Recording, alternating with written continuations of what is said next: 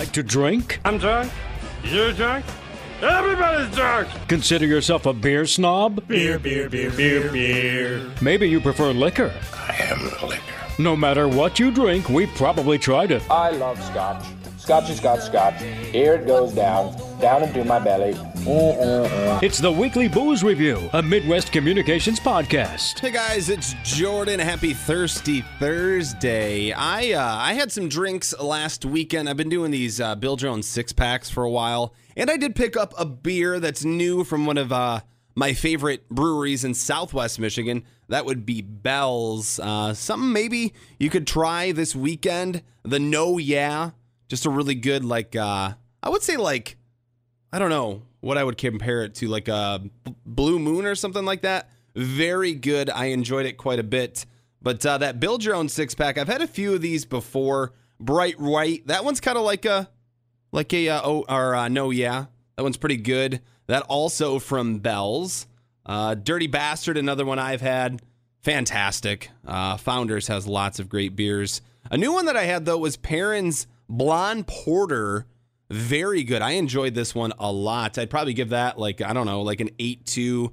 The bright white's like a solid 7-9. The dirty bastard to me is like an 8-5.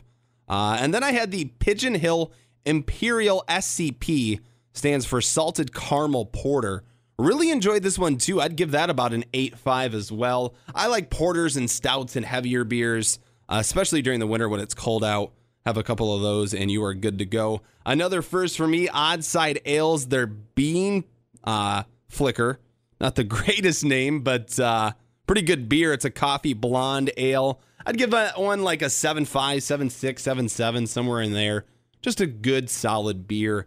And then the last one that I had, kind of a taste of home. I know I'm from Grand Rapids, but uh, I lived in Detroit Metro for almost a decade. So it really does feel like home to me. I went to college there, Oakland University which is not too far from Rochester uh, Mills Brewery.